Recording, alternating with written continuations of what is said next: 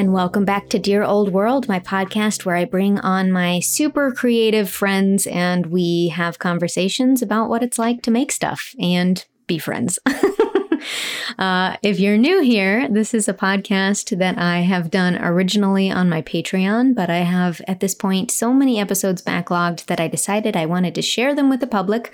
So if you like what you hear here, you can hear more on my Patreon at patreon.com slash mkwiles. And every episode on Patreon is not only just an interview, but also a behind the scenes portion as well, where I talk about one of my projects. But here on this public episode this week, my guest is Ginny Di, my dear friend. I first met Ginny at LeakyCon like a decade ago when she was cosplaying Arya Stark. I still remember like talking to her backstage when she was dressed as Arya and I was dressed as Galadriel. And we have remained friends for all that time. And we have worked together multiple times, even though what we do is like very different. She is a cosplayer and a D&D content creator. She has just blown up in the last couple of years because of her really fantastic critical role cosplays and um, original songs and like all kinds of stuff that she does. She's truly like, she's just incredible. And she's such an inspiration to me and I'm sure to many others. And getting to watch her grow in her career these last few years has been beyond amazing. And we were lucky enough to have her as a part of Headless, a Sleepy Hollow story, the major project that I produced uh, last year in 2022. She plays Verla Wolfson, who is one of our favorite characters we've ever created. Nobody really knows uh, what Verla is or where she came from. And um, plays her just so perfectly, just exactly what we hoped for. And we're so lucky that she was a part of it.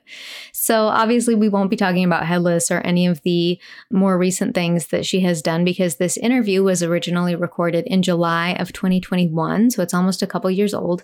But she has given me permission to share it with you. And if you want to know more from Ginny, she has her own Patreon you can go join. She puts out weekly YouTube videos. She's just like truly a content machine. So there's plenty more where this came from.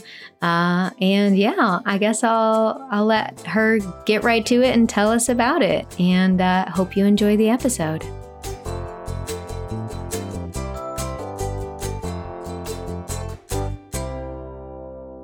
Hi, Ginny. Hi. How are you? I'm just swell. How are you? I'm good. I'm so excited to have you on my podcast and talk with you about all the just uh, thousands of amazing things that you do. We're not even going to have time to scratch the surface, but I'm looking forward to it. I'm excited to be here on your podcast because then it just means that we can hang out. yeah, I love it. I'm I'm not gonna lie, obviously super excited to have you in Headless because you're amazing and we Gosh. love you. But I have said this to you, I'm genuinely just excited to hang out with you.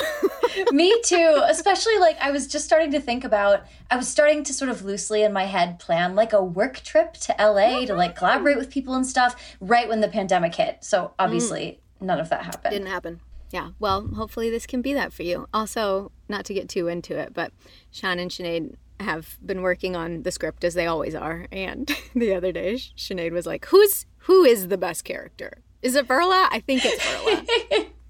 so I am so honored that you like have her. chosen me for this weird, creepy girl. I hope uh, once you actually read the full script and just see all the weird stuff she does, you're not like, "What? What did I sign on?"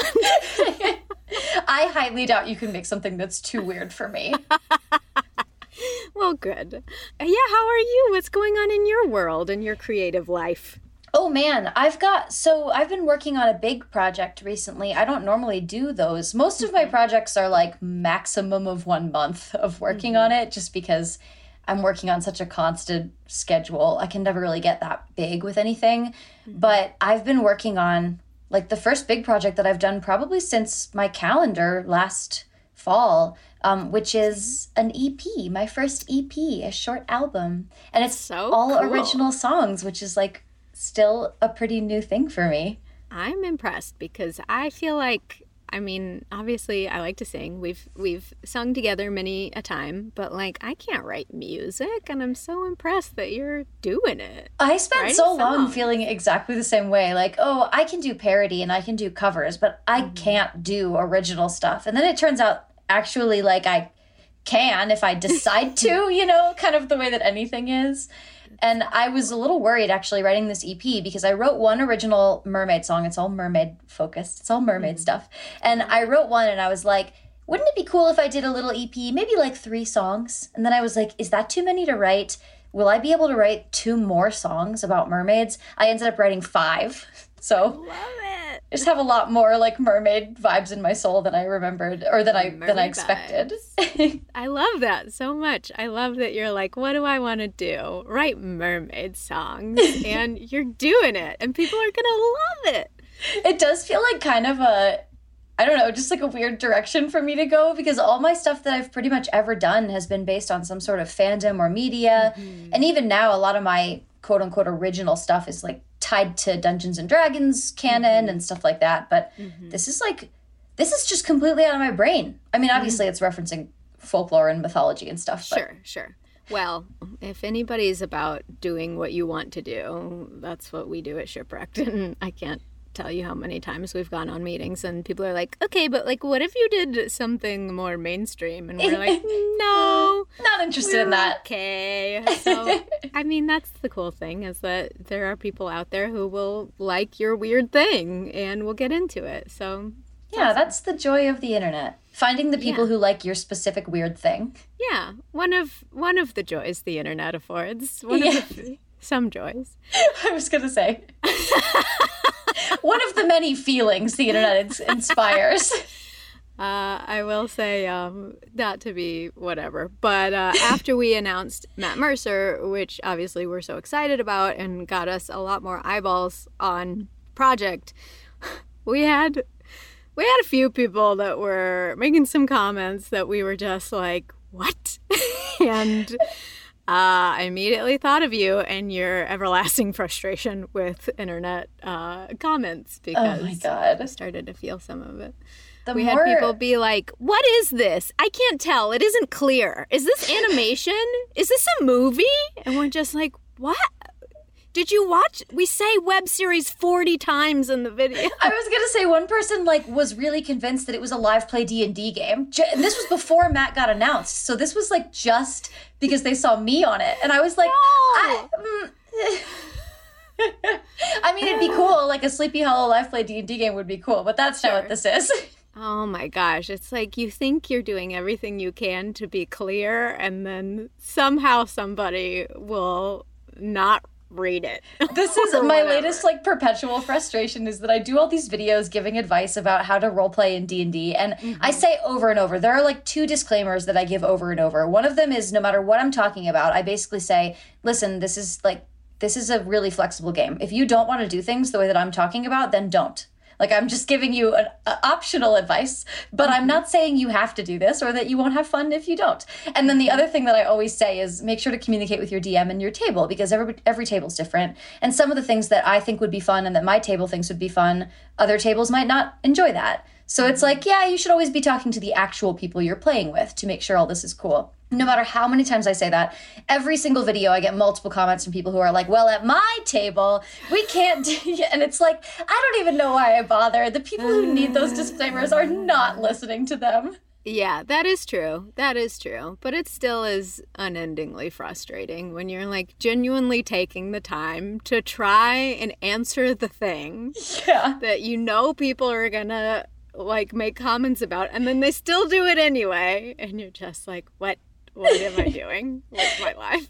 yeah, I think a lot of times, like we, you know, we're we online creator type people. Like most of what we're doing is communicating. Like we're mm-hmm. communicating something. That's the whole job. Yeah. So when you try to communicate and you consider yourself to be someone who like is maybe good at communicating, Mm-hmm. And then it just feels like you're not reaching people. It just is so frustrating. It's like but this it's is my one thing. Yeah, and it's ultimately never like your fault. Like you can't make somebody pay attention. Like you just can't. That's true. That's it's true. So, but that's so frustrating when you are trying so hard. It is. Um, well, boy, we could talk about internet frustrations for a while. I know. I was going to say, do you want your whole podcast to just be us talking about the, the annoying things on the internet? but uh, I would love to hear from you. Gosh, just like your creative journey and like how you got where you are and how you started as like cosplayer and also performer, and you do so many things. And I would just love to hear how that all developed in your life. Well, sure. I'll try and say it in in a way that is like concise and hopefully linear. I so I always say that from when I was very young, like from my from when I first started doing anything, I've always been a person who, when I find something that I like, I really want to put my hands on it and make something with it. I've always just been someone who engages with things that I like by creating. Um, long before I even got into like fan fiction and stuff like that, which I definitely went through a phase where I did. Uh, but even when I was significantly younger, like I remember when I first went to the Renaissance Festival, I enjoyed it so much. I was maybe 12 or something. I enjoyed it so much. I came home and I like organized a neighborhood, not neighborhood, for like my cul-de-sac, a little Ren fair in the backyard. I like That's had so my cute. dad, I had my dad like grill turkey legs and stuff, you know, and I did these little games and um, I think I charged admission. I was just like a little capitalist already. and and that's just like always been the kind of person that I am. I love to make stuff and I like to be involved in the things that I love, not just to consume them. Um, and that's something that that has really led me pretty much directly to where I am today because I went on to doing things like like writing fan fiction and doing text-based role play like in worlds that I loved. Dragon Riders of Pern was like my big one for a long time. I've never heard of that. It is like a god. How many books are in that series? Probably over a hundred. Anne McCaffrey Whoa. wrote them until she was like ninety, and then she passed them on to her son. Whoa. And uh, I did stuff like that, and then I moved into like Disney fan dubs on YouTube and stuff like that. And then I sort of accidentally started being a YouTube person by.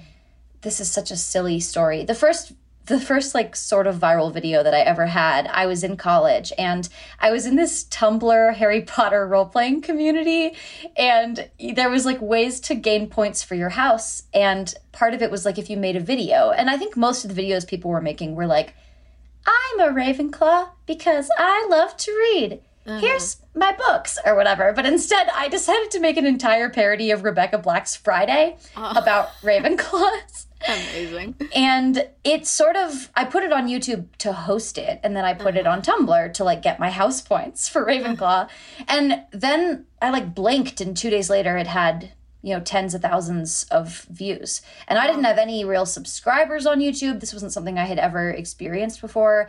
I was like, um, I was featured on all these sites like uh I don't remember. There used to be like a nerd news site that had oh, maybe it was Topless Robot. It was it was like one with a weird kind of sexist name. Anyway, hmm. and I was like an article feature on there and it was totally weird. I was getting all these comments and people were like, "Do Slytherin next, do Hufflepuff next or whatever." And at first I was uh-huh. like, "Nah, I did Ravenclaw because I'm a Ravenclaw. Like I'm not doing other houses." And the more I thought about it, I was like, "But wouldn't that be so much fun to do the other houses?" And at mm-hmm. the time I was working at the Renaissance Festival, so I had one of my friends from Fair like start working on these songs with me. We were going to team up, and then we pulled in a visual effects artist to do all of the video stuff that we just happened to have met really recently at a 48-hour film festival. It was all just sort of it all just happened very suddenly based on who we knew in the moment. And we started making these videos and the production quality went like way up, so we formed Not Literally Productions and released the other, well, two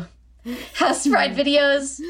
Mm-hmm. Things happened that ended not mm-hmm. well. The last House Pride video, as well as other videos, never ended up getting released. But I went on after that. I just got a taste of what it felt like to create stuff for YouTube, and I really enjoyed it.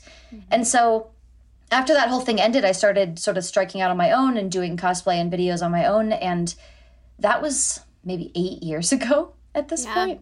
Wow. Man, time Wow. yep. passes. Mm-hmm. and I did it just sort of hobby for a while and it was really fun. And I started almost like accidentally starting to make a little bit of money off of it just because, you know, YouTube has built-in advertising. I people were wanting to get my songs on streaming services, so I had to distribute them to streaming services and then those started earning revenue. And I started doing some convention appearances as a cosplayer and next thing I knew, I just didn't feel like I could grow what I was doing anymore without more time. So hmm. That was I was living in southern New Mexico at the time and the cost of living was extremely low there. So I was very lucky to be able to quit my job and go full-time creative earlier than I would have if I were living in Denver where I'm living now. Um, much harder to to make an appropriate living here in Denver. Sure. Um, but thankfully, I had about a year and change in southern New Mexico as a full time creator to sort of build my business before we moved back to Denver, where I was from before, and uh, yeah, here here I am now. I'm I guess it was January 2017, I think, that I went full time, mm-hmm. and here we are today, so and I'm still amazing. doing it. Did you ever have like? like in college were you like studying for something else or did you have like a different plan for your life before you realized that like this was something you wanted to pursue full time yeah, I mean, when I was in college, I was getting an English degree, and yeah, yeah. my yeah, my whole plan was to be a writer, like mm-hmm. to write novels. And mm-hmm. honestly, like looking back on it now, I do think that part of the reason why I started to move into online content creation is that I had the same drives as the ones that made me want to write. The mm-hmm. the the desire to tell stories and connect with people all of that sort of creative instinct is what made me want to write. And that's also what makes me create online content. The main difference is that when you write, it takes, you know, oftentimes years before anybody sees what you're making and there's a huge system of gatekeepers in place to decide what gets to what gets to be distributed um, and self-publishing is like its own monster which has its pros and cons. And being able to create stuff online it's like i can make something and then people can see it the next day or even the same day which is a completely different creative experience than writing sure. a book. I do think that i i mean i i think it's it's likely that i will at some point still try and write a book. Yeah i but, was going to ask if that's still something you have a desire to do. I set it aside for years I actually I had made writing such a big part of my identity and reading. I was like a big reader. I was one of those people who who made books my identity for a really long time. and in college when I when I was studying, I don't know, like reading took on a really different feeling for me and for a while after college, I pretty much only reread old favorites I found it really hard to pick up new books. Yeah. Um, and I found it hard to reincorporate reading into my leisure time. I, I was talking to some folks on my Patreon Discord, and we were talking about um, that experience that some people go through where we read a lot when we're younger and then we have some point during our education where reading changes for us and then there's this weird sort of guilt laden yes period of time where I, I, felt I felt guilty for not reading. I still feel guilty for not reading as much as I yeah, used to. I very I don't know if you all that. this. Yes, I mean I got a literature degree and I then just kind of stopped reading. but it's hard to like for me i feel like it's a time thing i just and especially considering what we do like maybe if i had a normal job and i had set hours and time in the evenings and on the weekends to myself, you know, maybe I would read more. But considering that our jobs are so all consuming and we're literally always working. Absolutely. Uh, it's just kind of difficult to have time to devote to reading, which is a, a bummer. Yeah. You know, maybe later in life I'll get back to it. yeah.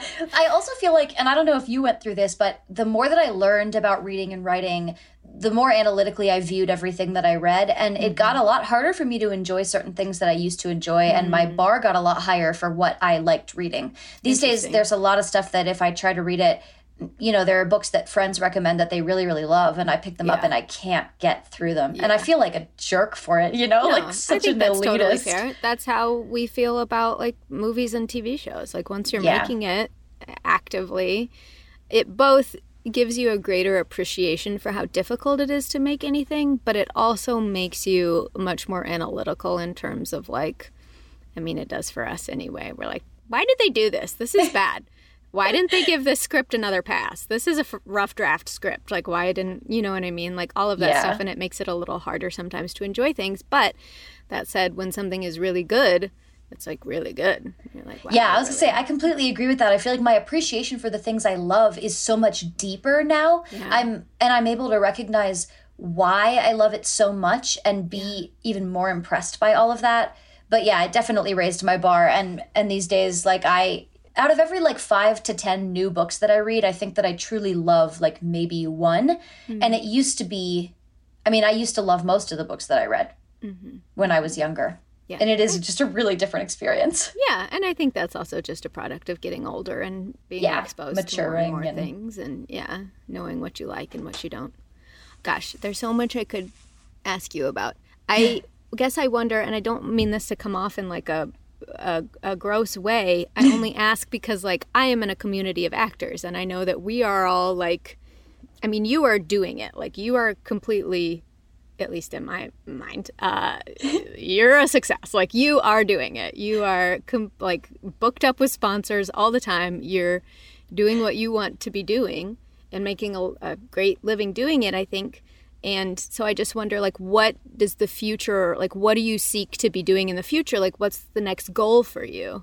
Or even not the next goal, but like multiple goals down the road. Like, we would love to write TV shows and win Emmys, you know? but like, what does that look like for you? Yeah, that's a good question. And to be honest, it's a question I've been asking myself a lot lately because mm. I, I mean, I definitely, not to like I don't I don't want to sound like I think I'm hot shit or anything, but like I, I am I am at a at a better and more successful point than I've ever been in the work yeah. that I'm doing. And I, I am, think anybody could look at you and go, "Oh, she's successful." So it's you're not bragging. thank, thank you. I, to be honest, like there's a lot that I'm still trying to figure out and and wrap my head around. Like you mentioned, being fully booked up with sponsorships. I actually, I, it's overwhelming. Mm-hmm. It's overwhelming to have like demand that exceeds my capacity uh, it's a it's a fantastic problem to have obviously. I'm so thankful. But also like i don't know i worry constantly that i'm handling it wrong um, that i'm saying yes to the wrong things and no to the wrong things or, or saying yes to too many things or you know just i have all of those kind of concerns about things. So i think for now my short term goals for like maybe the next year or two are really just all about control and mm. um and i guess like like peace sort of as a, as a person because I'm at this point now where I've spent so many years just sort of like hustling and scraping to try and get by and I don't have to scrape anymore. Like things are coming to me now and it's amazing and it's a completely different model. Like the way that I had to respond to things back when I needed every opportunity that's a that's a completely different mindset and a different set of like actions than than what I'm doing now. So I'm having to completely reshape my brain and the way that I think about my business to reflect everything that's happening now. And part of that for me is like I'm trying to outsource some things. You know, I'm working with a third party shop thing now that like sends all my merch for me, thank God, because mm. when I sent out my calendars last year, it was like 3 weeks of my poor parents and my partner. Sell? 2500 calendars last year. Insane. I cannot I even begin to imagine doing I, that. I literally I told people I was like, we will mail them out in the first week of November. And then I had my parents and Josh and me all sitting at the kitchen table, like assembly line packing oh. calendars for straight days, like three, four oh straight oh days.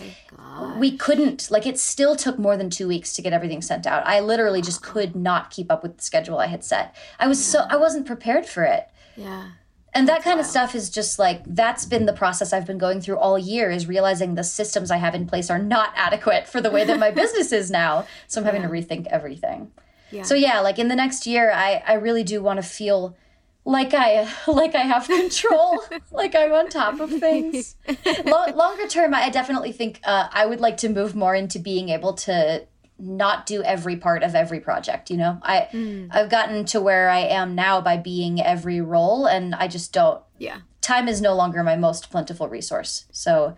Well i definitely you're such a like jack of all trades. You do so many things and you do them all so well. And i'm also impressed that you do them all yourself. I mean you know i know you work with like a songwriter and stuff and and you have other people here and there but like mostly it's just you. Yeah i don't know. I truly don't know how you do all of it. I'm so impressed by it. And you're always like like you put out good work. It's not like you're doing everything and some of it's like kind of crappy. You know what I mean? Like the, the work like levels to fit whatever you're you're like, "Okay, I'm going to do this now." And then you do it and it's really good. And Ugh, thank you. Forever impressive to me. I definitely feel like I do a lot of stuff that's not very good, but I I also think every creator probably feels that way about yes. their own work. You yes. know, we see every flaw. Yes. I think part of our, not necessarily problem at Shipwrecked, we have plenty of problems. Most of them is lack of money, but um, we are very precious about like what we want to put out, which is good on one hand because we like hold ourselves to a pretty high standard and we don't want to just like be flinging stuff out just to be doing it. But at the same time, I think sometimes we should be a little less like tight to the chest and like be a little feel a little freer to like try new things and like and do other stuff. So I'm super impressed that you that you do so much. Thank you. I definitely feel like I seesaw between those two extremes a lot. Like sometimes mm. I feel like I am I need to pull back and be a little bit more thoughtful about each individual piece that I'm releasing. And then other times I feel like I do need to let go more and sort of loosen the reins. And I think I, you know, I go through these like waves where one is a problem and then and then I overcorrect and then it's a different problem in the next wave. Cuz I definitely when I started doing weekly YouTube videos, that really changed the way that I make video because mm. previous to that I was sometimes making like one video every 2 or 3 months. And now that I make them every week, like I don't have any leeway to to be too intense about any given project. I just need to be right. like, well, this is what we're doing. We're going to do the best we can. I genuinely don't know how you do that. I mean, I did that for a while, for some time, and that was like my main thing. But you do so many things, and I was really inspired addition. by your YouTube videos when I when I first like started doing weekly videos. That was I was like coming off of having spent the last like the previous like six months watching your your makeup unboxing videos and like all of the regular videos that you did on YouTube, mm-hmm. and I mm-hmm. was really impressed by like I don't know. I feel like what you did so well, I mean, still do so well, but like back when you were like being really, mm-hmm. really regular about it, one of the things that I think was like, working for you is just that I just think you have such a good, strong, like personality on camera. And I think that's mm-hmm. like what people connect with, especially on mm-hmm. YouTube. Mm-hmm. People connect with people. And mm-hmm. so even like I don't I mean I don't care that much about makeup, but I watched all your makeup unboxing stuff because I just because you just felt like I was hanging out with you. I look nice. back at it now and I'm like, why did I do those? like, I feel that about a lot of my old what videos. A, what a weird choice I was making. Also, I do watch some of those videos now and I just feel like a different human being. I'm like, who is that person? um, but that's all very sweet. Thank you. I mean, ultimately, I got to a point, it was fun. And it was like, that was not long after the Lizzie Bennet days. So it was like kind of an extension of something that people were already used to in terms of seeing me every week, you know, on Lizzie Bennet. But then I got to a point where I was like, why am I doing this? Like, this, I'm not trying to be like a YouTube person. I'm trying to be an actor. And this is taking up so much of my time. And I think I also just got a little burned out, which is something I, and I'm, I'm sure all creatives do. I'm sure you have experienced. I, I feel like I experienced that quite a bit in terms of like like right now doing my like weekly Anne episodes, which I have loved doing, but I've like been doing them for a couple years now and I'm starting to hit a point where I'm like, okay, like I I feel done with this now. Yeah. Um, but that's one of the things that I love so much about being an online creator is that you yes. get to make that call. Totally. Like if you decide that you're done with it, if you're yeah. like, okay, that was a fun few years and now that's over, yeah. you can decide that. That's yeah. and I feel like I do that all the time. I just hit a point where I'm like, cool, that was fun. Next.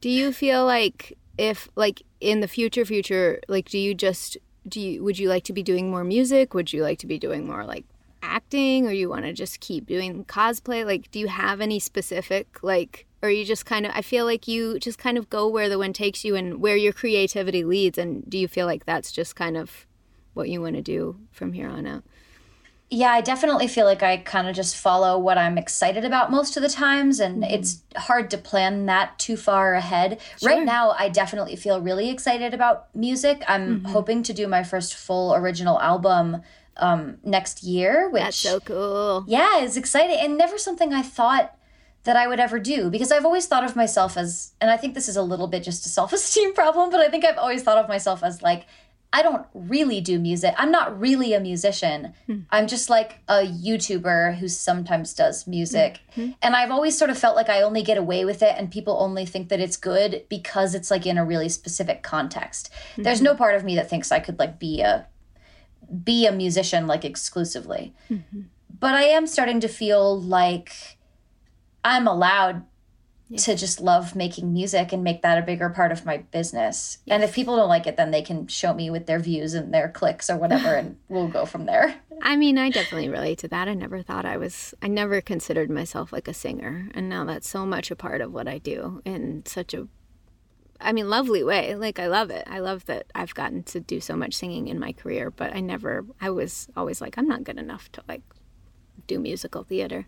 But but you yeah. are. Thanks. You're also great at music. oh, thanks. Tell it to my college's musical theater program, which rejected me. Hey, I didn't get into any musical theater programs that I auditioned for, so just proves that they have terrible taste. Exactly. Although I do feel like I have improved quite a bit since that time in my life. I have to. And I also, I mean, I'm even today, like even with all of the experience that I have now behind a camera, I still have absolutely terrible live stage presence. Like just just miserable. I'm even awkward true, at karaoke. Like it's bad. I don't know that I believe that, but I I don't love that sort of thing. Obviously, I don't mind being in front of people in terms of like being in a play or something, but yeah. just as myself, I can't really imagine ever just being like, "Here I am for a night of entertaining you." I feel I feel really weird about that. Considering that you do have like so many sponsorships, and I I'm so impressed I feel like most people that I follow that are like influencers that get sponsored just kind of do the like, here I am with this product, hey, looking cute. and you put so much work into all of them and they're also like interesting and fun and like your little like videos that you make where you like write a script and make characters and like all this stuff and I'm so impressed by that. Um, and I can see that th- that's why you know you are so booked up because people are like, "Whoa, this is like cool. this is like cooler than what most people would do." Thank do you, you ever feel like you're getting sick of doing that and just want to like do your own thing or create your own stuff? Or are you like okay with with the the opportunities that you're getting in terms of like little mini creations with these sponsorships? Yeah, you know, it's it's weird because I feel like I was worried at first when I started doing these little skits and shorts and stuff for ads. At first, my main goal with it was just I was seeing in my YouTube metrics that people were skipping past my ads. Mm. And I was just afraid that if people weren't watching them, that either it would drive down my YouTube views in general, that people mm. would be like, oh, she has so many ads, and they would just stop watching me um, or slash and that people would skip over the ad breaks it would not benefit the sponsor at all and people would stop sponsoring me because they weren't getting any sales you know like the whole right. point is that it's supposed to be right. i'm supposed to be driving them traffic you know right. and i was worried that i wasn't by doing boring ad breaks so i started doing things that were more interesting just with the goal of like getting people to watch the ads that was my primary goal i was like how can i get people to not click away mm-hmm. and the more that I did them and the more I started getting comments from people who were like, oh my God, I love your ads. Like, it's so weird. I actually look forward to your ads. Your ads are so funny. I never skip your ads. And I love hearing that because for me, it's it's two things. Like it's it's not only me being able to offer something real to a sponsor, because I would feel like such a hack if mm. a hmm. sponsor like paid me and then I just like phoned it in and then and, and just like didn't do anything. You know, I want that to be a mutually beneficial relationship. And mm-hmm. for for not just me and for the sponsor, but also for my followers. Like I want mm-hmm. them to benefit from the ads I'm showing them. I want them to see stuff they're interested in and that might actually be helpful to them. I feel like the ideal relationship is I get paid, sponsor gets sales, and followers find things that they like that are cool. Yeah.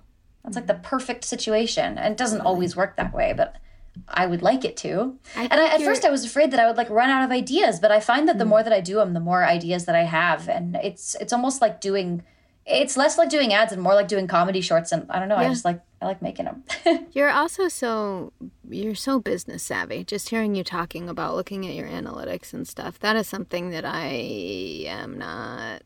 like need to be better at and like really diligent about certain things like I don't know, figuring out what works on Instagram and like being uh, intentional about like growing myself that way and like looking at YouTube analytics and all that. You're so good at all of that stuff, and oh, thank impressed. you. I feel like I I only look at like a few analytics and sometimes I forget about certain ones for a long time and then I go mm-hmm. back and look at them and I'm like, "Oh yeah, that probably would have been a smart thing to pay attention to. Especially YouTube, they throw you so much data. They're just like, they here's do. a massive sprawling analytics platform with like thousands of data points. Good luck. Yeah, it's overwhelming. And I think that's part of why I kind of don't really even mess with it because I'm just like, ah, it's too much. But yeah. I think you do a really good job of all that. Thanks. Yeah. Um, I also just like, I, I find marketing interesting. I find social yeah. media marketing interesting. I don't know why. I just, I just find it fascinating. It's like a puzzle to me, sort of, and mm-hmm. I just like data. Mm-hmm. I don't know. Mm-hmm. I think I think I'm lucky in that I have just an interest in that stuff and it ends up being useful. It's not like I I don't think I have enough self-control that I would like be paying attention to data if I didn't also find it interesting, you know? Totally. Totally. Yeah, that definitely helps. Well, you do you do great. You're so smart. Would you mind to answer some questions from my patrons? I would love to answer some questions from your patrons. All right, let's see what they said. Uh, this is from Liesel. She says, "My question for Ginny: I really love your D and D content, especially the conversations with my dice series. I agree, they're very cute. Oh, thanks. Uh, yeah. How did you originally get into D and D, and what's the best piece of advice you have for those who want to play but are intimidated to, like me?" is that you that you're you're intimidated to, MK, or is yeah. that what wrote? Okay. I mean, I don't know that I would. Liesel did write that. Um, I I don't know that I would necessarily. I I don't know that intimidation is the problem. I'm just a little like, oh, this feels like a huge thing that would take up too much like of my time. Commitment, yeah, yeah, for sure. And so I don't. But I feel like I probably would enjoy it if I ever did it. Yeah, so for me, I got into D and D by um, I started listening to Critical Role. Like in I say listening because I mostly listen to it as a podcast. I don't watch it as much because podcasts are very easy to listen to while you're sewing. That's mm. the main reason that I do that. Um, but totally. I picked it up because I was doing a bunch of sewing. I felt like I had really played out all the podcasts I was listening to, and I didn't know what else to watch or listen to. And one of my friends recommended it and i started it and i was like this is crazy why am i listening to people play d&d like it seemed I was like, I'll give it a try, you know? Mm-hmm. And thankfully, because it's a long show, Critical Role, there's a lot of content. And thankfully, I was working on some major sewing project. I don't remember what it was at the time, but I just had a lot of time to kill. So I was willing to commit like, you know, 10, 12 hours to just trying it out and mm-hmm. seeing how I liked seeing it. If you liked it. Yeah. And I found myself getting really into it and I surprised myself. And the more that I listened to it, the more I was like, oh, I feel like I finally get why people like D and D because I had tried it before uh, when I worked at the Renaissance Festival. We camped at the fairgrounds overnight over the summers, and at one point, somebody was like, "We had all been drinking, and it was late at night, and somebody was like, we should play a D and D game," and everybody who loved D and D was like, "Yeah!" And we had like eleven people in this tent, and they like tried to get us started setting up characters. And just for context, making a new D and D character takes like like two hours. I remember basically. that like some of Sean's friends a few years ago were gonna start uh, doing it like across the country, like friends from high school, and he like started to build his character, and he was like, I can't, I can't do this. I'm out. It's so much. I yeah. I mean, it really is like a huge I mean, it's a huge time commitment even to create a character, let alone to start playing. Yeah. And then once you're playing, it's the kind of thing where you really do need a lot of time at the table for the story to start to unfold. Nothing exciting happens in the first, you know, hour of playing D&D. And even like combat is it takes a while to get into the rhythm. Sometimes you'll be fighting like three monsters and it'll take 2 hours. So like it's it's a lot like it's a big time commitment and mm-hmm. when you're in it and you're interested and you're like playing with your friends and you are like invested it doesn't feel like it's that long mm-hmm. but just from an outside perspective it's a long time and so i had i had tried it like twice in situations like that where we started too late. There wasn't enough prep. Not everybody knew what was going on and people had been drinking. Always a bad idea. Like never never start d&d when you're already drinking and it's past 9 p.m that's just a bad idea.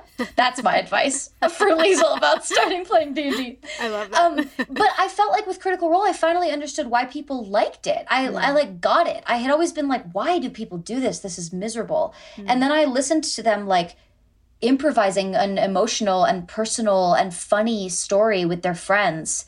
And I was like, oh, mm. I see. So I contacted some friends that I knew had played before and just tried to get a game set up and I was extremely lucky. Now I know how hard it is to get a game set up and going and happening regularly. Mm. And I'm amazed that we were able to do it. I think I just happened to grab people who had a spot in their life for that kind of thing mm-hmm. at that moment, mm-hmm. which can be really hard to find. Yeah. And I, I definitely think if anybody does want to start playing, like a good place to start, especially if you're not sure if you'd be really into it, is to get some friends together, find somebody who has already DM'd before, mm-hmm. and just do like a one shot. Do something low commitment. Like mm-hmm. have a game night and just plan on playing through a like a four hour one shot on like a on like a Saturday afternoon or something. Honestly, I know that it's easy to just drink socially while you're doing something like that, but I highly recommend not drinking when you're learning D&D cuz it's easy to get tired and distracted and yeah, that sounds like good advice. yeah, and if you I think if you follow those two things, if you start small with low commitments, you can see whether or not you like it. And like you don't want to start a group with people and then later realize those aren't the people you want to be playing with. So mm-hmm. a one shot gives you a chance to really just feel it out. Thanks. Yeah, I um I'm a total D&D uh, newbie. I don't know anything about it. My brother really likes to play it, so I guess I could ask him. I mean, so I, I, I mean, I'm sure you guys have enough that. on your plate with Headless, but there were like there were talks in Twitter replies about how cool it would be for like a stretch goal or something to be a shipwrecked D&D game. Yeah, yeah, you are right. And that was not something we had previously thought about, but it's something we are considering. And you have a lot of D&D people involved in that project now, so. Well, also uh Gabe too. O- obviously like I, I want to say like we didn't like set out to be like we're gonna get all these D and D people. We just kind of like knew you, knew you'd be great for Verla. I had worked with Matt years ago, and we don't want to divulge too much about his character, but the like immediately upon writing it, he was the only person in our brain. Um, plus, like the fact that he is wildly famous is, you know, a bonus. Um, and then uh, Christina is somebody that I didn't even know. Like Sinead had scoped her out a while back, and she was just like, "This girl's so cool. She does all this cool stuff." We just like thought she'd be awesome and wanted to work with her. So anyway, it just like all kind of happened that we got all these D and D people. Also, Gabe, who we've worked with for years, is super into D and D and like has his own thing doing it on Twitch and stuff. So we're like, okay, I guess we're gonna have to do this. that's awesome though. I love that. And that's yeah. such like a an interesting and weird sort of like crossover especially mm-hmm. because i mean i've definitely found that when when my role as verla was announced a lot of my followers were like oh i love shipwrecked yeah. and i know that a lot of your guys' followers were like oh it's ginny so yeah like, there's like more crossover than these in these worlds than we think there is really truly like i didn't i guess like because there's just not a lot of talk about d&d like in our like circles because I guess like why would they necessarily bring it up? Because that's not what we are or what we do. But like yeah. as soon as this like you know people started being announced that we're in that community everybody is so excited. And I'm like oh great. That's cool. Um, I had that like same experience when I got into Critical Role. I had not I felt like I had not heard of it before mm-hmm. until my friend recommended it. I I don't think I had ever I mean, I guess if I had heard the that combination of words, I like didn't recognize it. I had no understanding of what it was. But then as soon as I got into it, a huge proportion of my followers were like, "Oh my god, I can't believe you're into Critical Role. I love Critical Role." And mm-hmm. it's yeah, it's like why would they bring it up to me if I don't watch it? You know, mm-hmm. like why would it have come up? But then right, once it exactly. does, there's so much in common how do you feel? I mean, I feel like at this point you are like a big part of that community in terms of like a lot of people know who you are. Uh, you've like made a name for yourself as a jester or cosplay. Like, how does that feel? What is yeah, that like? I mean, first of all, I'm extremely grateful for it. I love Critical Role a lot. I hold it like very dear to my heart. It is mm-hmm. one of those shows. It's one of those shows that like really changed the course of my life in a way that mm. very few pieces of media ever do. And like it's gonna forever be a huge part of my story and like the arc of my creative journey. Yeah. Um and I'm like so glad that so many critical role fans like my work it's like an amazing thing to me i have been trying over the last two years to really sort of like build my own little spot in the D&D world that's not just like me sort of riding on Critical Role's shoulders because as much as I love them, I feel like I have so much of my own stuff that I want to bring to the table too. Of uh, course. Uh, yeah. And for a while, it was definitely starting to look like when I did when I cosplayed Arya from Game of Thrones for like five years. Yeah. I I sort of accidentally ended up in this space where that was all anybody wanted to see from me. And anytime mm-hmm. I tried to do something else, people would be like, "I just see Arya Stark dressed as whatever," and that was like really frustrating yes. as a creative person to feel like I was being pigeonholed into this thing and like I wasn't yes. allowed to escape it. Even though I was grateful for all the uh, opportunities that it afforded me.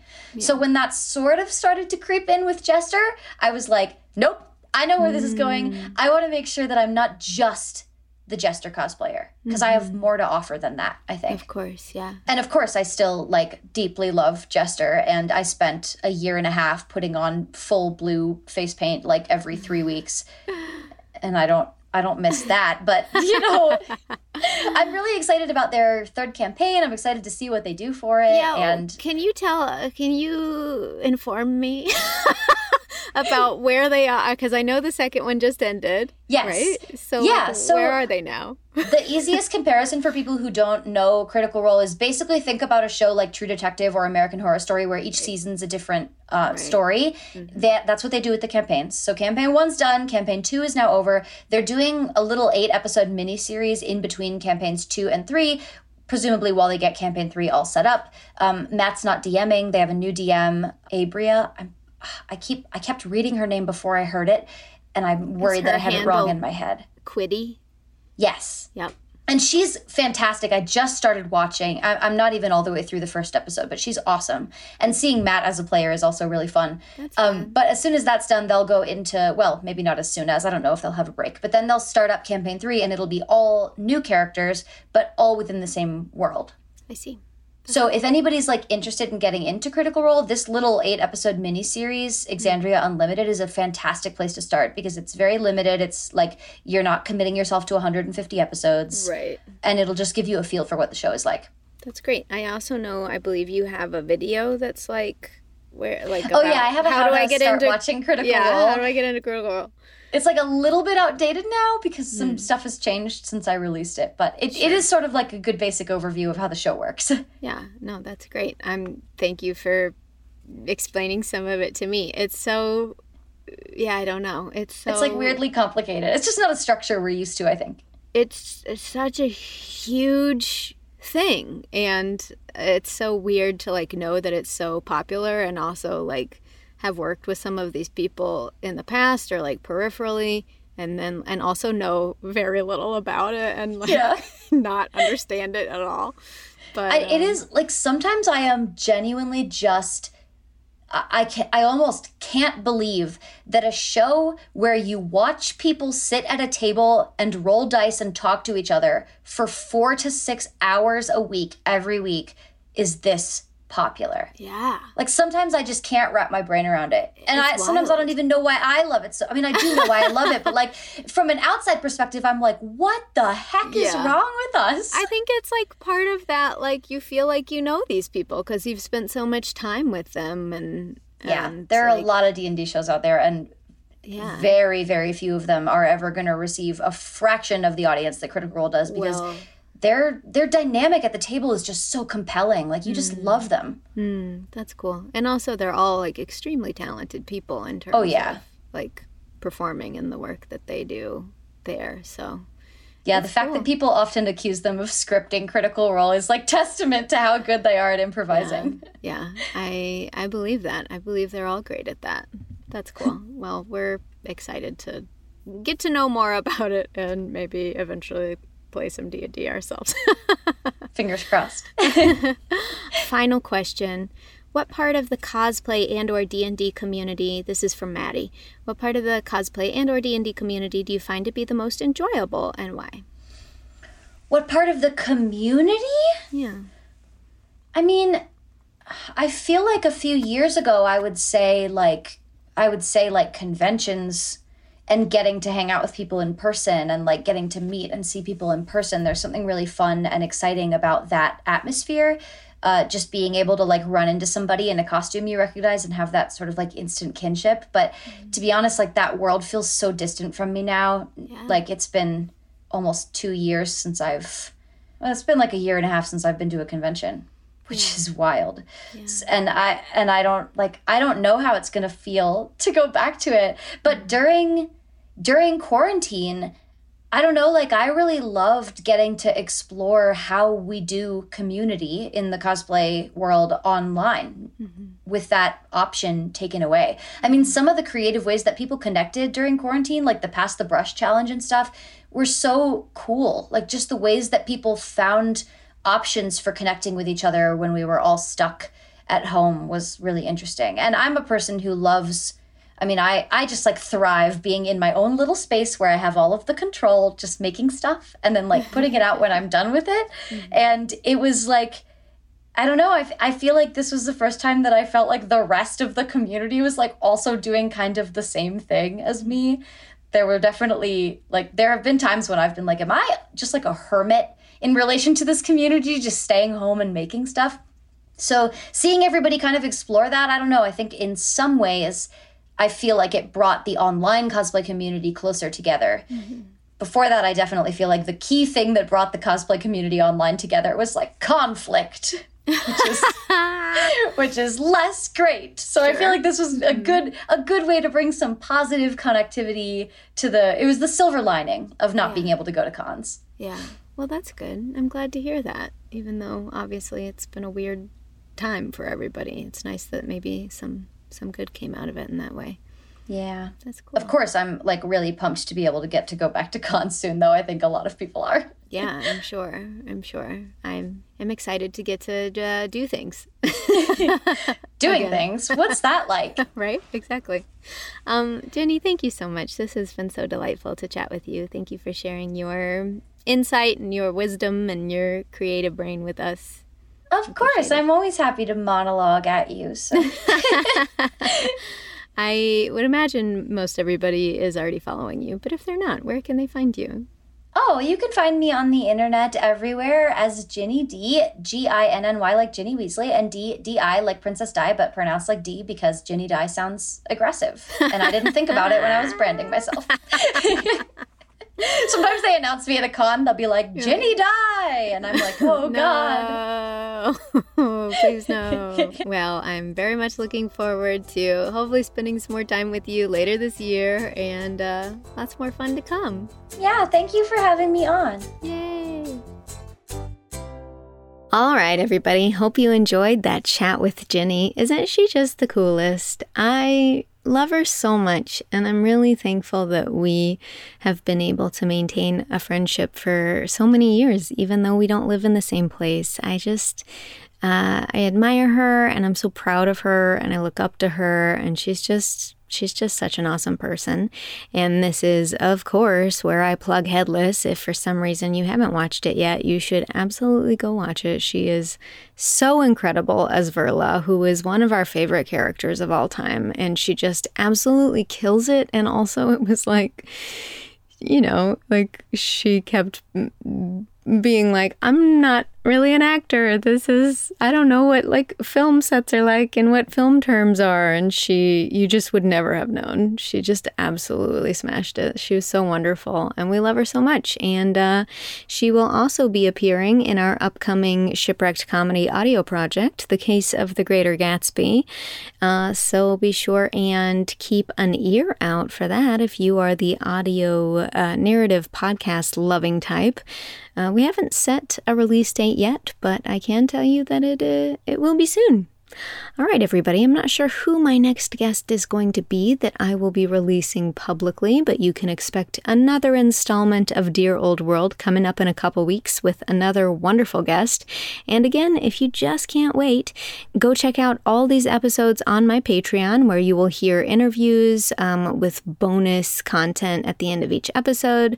And uh, yeah, just so much more goodness over there. Oh, and of course, I should have shouted out Ginny's Patreon. I mean, she's got so many patrons. It's wild. Her Patreon is like massive, but if if you perchance are not yet a patron of Ginny Di's and you're interested in the amazing stuff that she does, go by all means join her Patreon and support her so she can keep making more amazing things.